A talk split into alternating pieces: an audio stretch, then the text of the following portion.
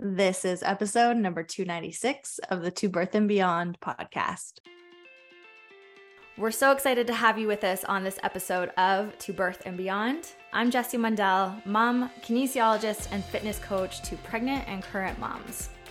And I'm Anita Lambert, mom, pelvic health, and orthopedic physiotherapist with a focus on women's health. On the show, we provide information and education on fitness, the pelvic floor, fertility, pregnancy, birth, postpartum, and women's health.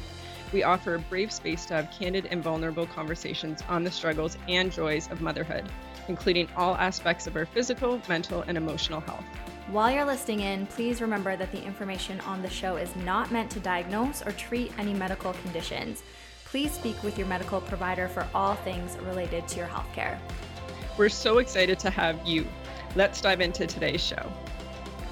Hey, friends, it's Jessie. Before we get into today's show, I wanted to let you know that you can now get my free on demand pelvic floor coaching workshop called Beyond the Kegel at the link in today's show notes.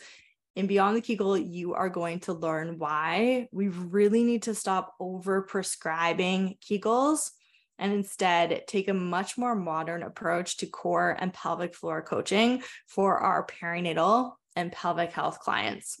And specifically, I'm going to teach you three of my most favorite proven pelvic floor exercises that you can then go implement with your clients and patients as well for improved strength, performance, and reduced symptoms. At this point, we just know so much more about the efficacy of using pelvic floor muscle training like Kegels, when to use it, why to use it, and that we really must be going beyond the Kegel alone to get our clients and patients better, faster results. So you can register now for free for Beyond the Kegel, free class, 45 minutes. You're going to get all the goods, and you can take these really actionable tools into your very next client session. Hey, friends, it's Jessie. Welcome back to another episode of To Birth and Beyond. I'm doing a solo episode today, and I want to break it down super simply for those of you who are fellow fitness, exercise, and health professionals or practitioners. I want to teach you the top five things that you'll want to then teach your postnatal clients. So, this is applicable to you again if you're in any fitness or exercise coaching modality, personal training, group fitness instruction, etc.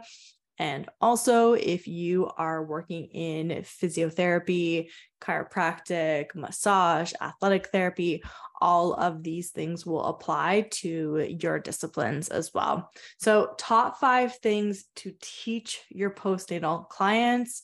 Here we go. Number one, you are going to teach them what the core and pelvic floor are. We need to be sure that they have evidence based understandings, accurate anatomical understandings of what the core and pelvic floor are. We can't just assume that they will know what those things, what those body parts are for them. So, really clearly explain to them, you know, for example, the core as we teach it in our pregnancy and postpartum coaching certifications. The core is made up of your diaphragm on the top, the abdominal muscles on the sides and the front of the body, and then the back of the body with the spinal muscles. And also, the pelvic floor is part of the core itself. So, we teach the core canister as our analogy or our you know our just really simple way to teach clients what their actual core is and how that part of their body their trunk kind of all comes together to make up this core unit. Most importantly that the core is not only the abdominal muscles and most certainly is not only the rectus abdominis or the six pack muscles. For a lot of our folks coming in that will likely be what they are thinking the core is. So we just need to be really clear with them that the core is made up of all these different parts diaphragm, multiple layers of abdominal muscles. And of course, they don't need to know those names of the different layers of um, abdominal muscles unless you think that's important to them. And then, of course, the spinal muscles and the pelvic floor at the bottom of the core canister. So I always kind of demo it with some sort of canister, pop can, any sort of item you have that would be that kind of canister sort of shape to show them top, bottom, front, sides, back, so they can really see what we're working with. And that makes it a lot simpler. We're going to get into this in the second thing I want you to teach them. But when we're talking about how to use the breath, we're already showing them that this is a contained unit. This is a pressure system, which again, we're going to get into in just a second. So, in step number one, teaching them the core and pelvic floor, also, what can be really useful in this stage is to actually have a pelvis model, which shows the pelvic bones. And if you can show them where the pelvic floor muscles are, that can be really helpful for them to visually see that this is the part of the body that we are trying to help them connect with, trying to help them gain better function in, explaining then that perhaps during pregnancy, if they experienced, you know, a full term pregnancy, this load was really you know quite intense on those pelvic floor muscles if they had a vaginal birth this is the area that went through such intense stretching. If they had a cesarean birth, the pelvic floor was impacted because the pelvic floor is part of that whole core canister. And of course, in a cesarean birth, that abdominal wall was cut through and moved through many layers of tissue. So the pelvic floor is impacted from that procedure itself. Okay, so core and pelvic floor, teach them what that is and what the roles of the core and pelvic floor actually are. Number two, you're going to teach them how to connect to the core and pelvic floor, specifically using their breath, using their inhales and exhales. And we're going to make sure that they know how to do that effectively in their daily life activities and in their workouts too. So, of course, if you are an exercise practitioner, if you are coaching exercise in any capacity in your work, that's going to be integrated into your session. But again, if you are a massage therapist, for example, and you're not teaching exercise, this is still useful to you because they're going to go be active physically active in their daily life. And this is a skill we want them to use. So, most importantly, teaching them on the inhale breath, we want to send that breath wide into the ribs, all the way into the abdominal wall, down into the pelvic floor. And then on the exhale breath, we're going to have this recoiling, this reflexive action as we breathe out, gentle lift of the pelvic floor, abdominal wall is going to engage slightly, come in, and the rib cage is going to come back down. And we can then teach them how to apply breathing strategies to be supportive of the core and pelvic floor in those daily life activities and in their workouts. So, some common breathing strategies, again, that we teach in our pregnancy and postpartum coaching certifications, for example, would be to exhale on exertion. So, if they are getting their kid out of the car seat, how are they going to be able to use the breath to feel supported in the abdominal wall? In the lower back, in the pelvic floor when they do that type of activity. So we can teach them exhale on exertion. We can teach them to inhale on exertion if that works better for them, how to effectively hold their breath and feel supported in the core and pelvic floor, and just simply how to steadily breathe through if they're doing steadier state activities. For example, like carrying their toddler up the stairs and down the stairs in their home. So, first up, we teach them how to connect to the core and pelvic floor, just basics with the breath. This can be lying down or in different positions. Inhale wide and down, exhale up and out. And then we can take it a step further, layering on. How do we actually use the breath in different ways where needed in your daily life and your exercises to feel strong, to feel powerful, to feel supported through the whole body? Okay, so number three, we are going to make sure that we are teaching them rib cage and pelvic mobility. So, with the rib cage mobility, we want their rib cage to be moving well, moving in lots of different ways through the sagittal plane, frontal plane, and transverse plane.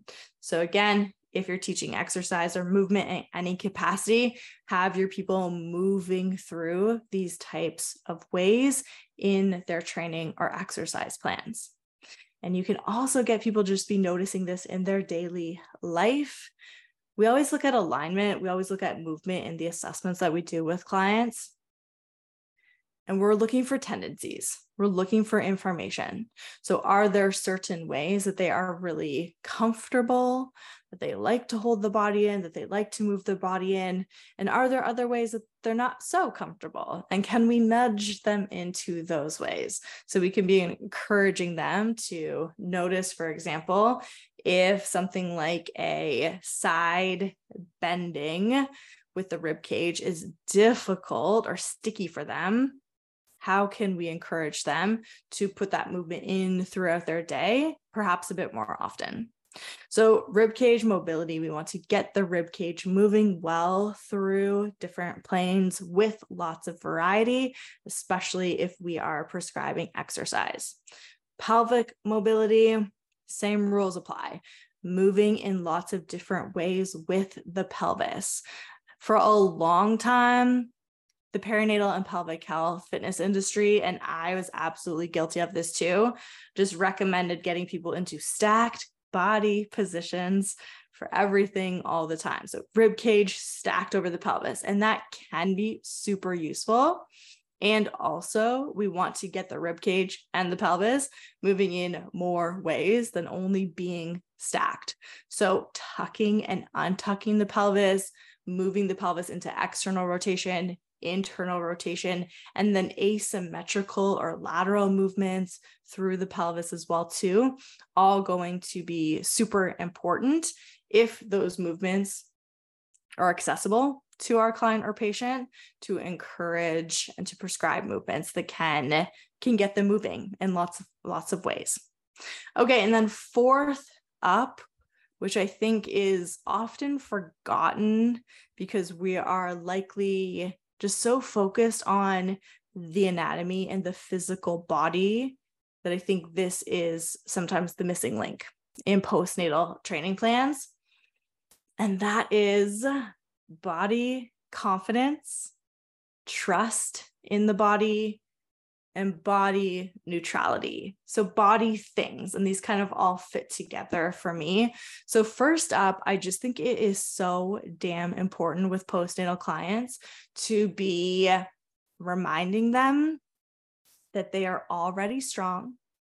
They don't need to be fixed this is a period where we are perhaps ramping back up, building an even stronger foundation. We're getting back to more intense exercise over time, getting back to our heavier lifting or impact, whatever it might be. But really being so clear with them, you're already strong you already do have a good foundation. You're doing so much with your body already.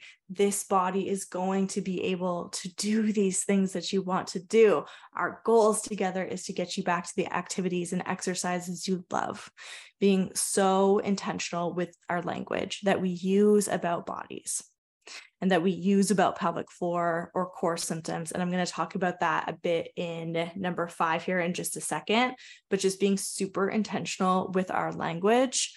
They're not weak, they're not broken. There's not, you know, a list of 17 things that are wrong with their body. They're doing great. The training and treatment that we are prescribing to them is just some additional TLC, it is to address certain things that they want to work on, but ultimately they're okay right now. They're okay right now.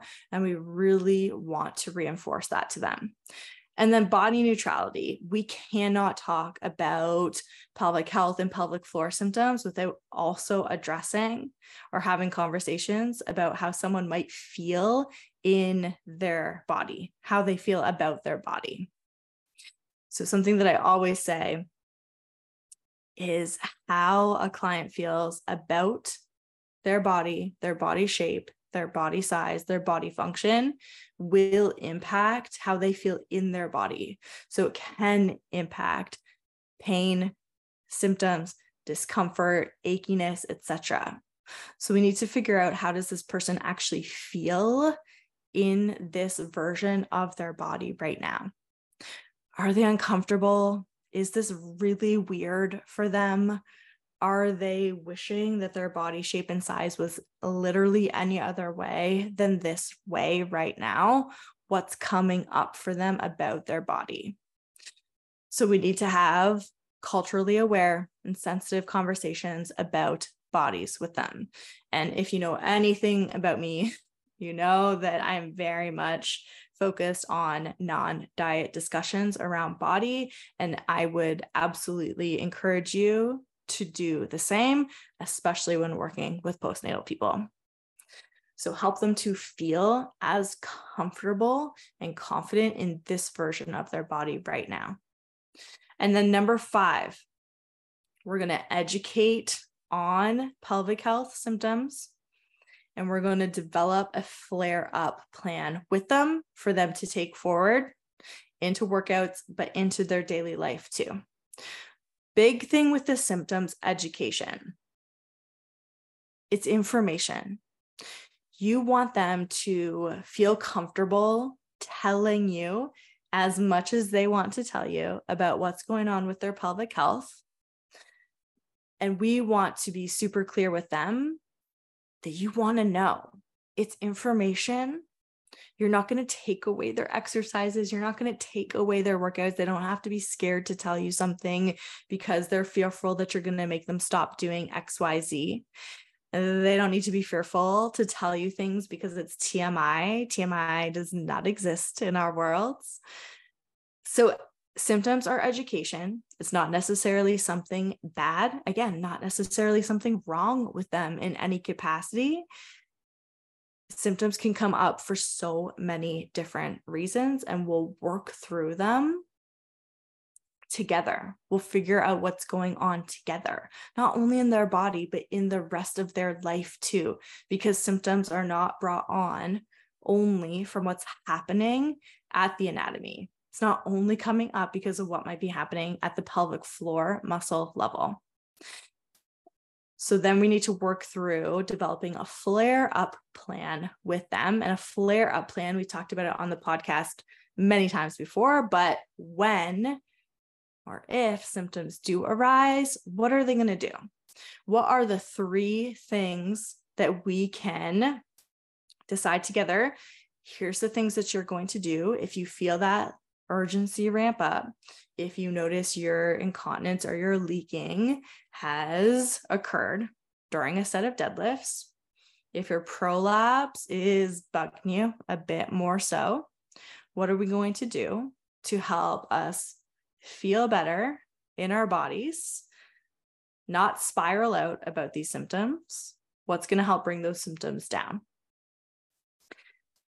Super key to talk through these things. So, A, we don't want our people to be so stressed about the symptoms itself. We want them to know that they'll likely come. And then here's are the things that we can do to help them go as well. Okay, let's recap. So, top five things to teach your postnatal clients. Number one, what the core and pelvic floor even are, where they are, and what they do. Number two, how to connect to the core and pelvic floor using the breath, just our basic core plus floor connection breath, but then take that in and give them a few strategies, breathing strategies to use in daily life and their workouts. Number three, focus on that rib cage and pelvic mobility. Get the things moving in all the ways through all the planes. Number four, body confidence. body neutrality, body image. Have conversations about bodies that are beyond telling them you're weak, here's what's wrong with you. Um, you know, some things about postpartum bodies like you look great nine months in, nine months out. At this point, we need to be going beyond these types of things that we say to postpartum people about their bodies. And then number five, symptoms education and having a symptoms flare up plan. Get this on paper, get it written down for them, make sure they know what to do if those symptoms arise and they're not with you. Okay, friends, take these five key tips into your training and treatment plans. I hope it is super helpful for you. Let me know if you listen to this episode. Let me know at Jessie Mundell on Instagram or at the podcast Instagram page at To Birth and Beyond Podcast. If you found this helpful, I would love to know. We hope you enjoyed listening to this episode of the To Birth and Beyond podcast. You can find any links or resources we discussed in the show notes at tobirthandbeyond.com. And if you enjoyed today's show, we would love for you to leave us a review on iTunes and subscribe to the To Birth and Beyond podcast in iTunes or Stitcher.